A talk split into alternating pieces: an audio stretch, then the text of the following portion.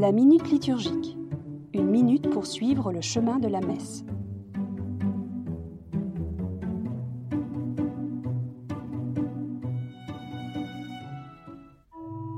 Béni soit celui qui vient. Béni soit celui qui vient au nom du Seigneur. C'est le cri d'allégresse lancé par les foules pour accueillir Jésus lorsqu'il arrive à Jérusalem à quelques heures de sa passion. Les mots sont empruntés à un psaume qui, à l'époque du Christ, était considéré comme une joyeuse acclamation pour saluer l'arrivée du Messie tant attendu. C'est donc une véritable profession de foi qui jaillit du cœur des habitants de Jérusalem.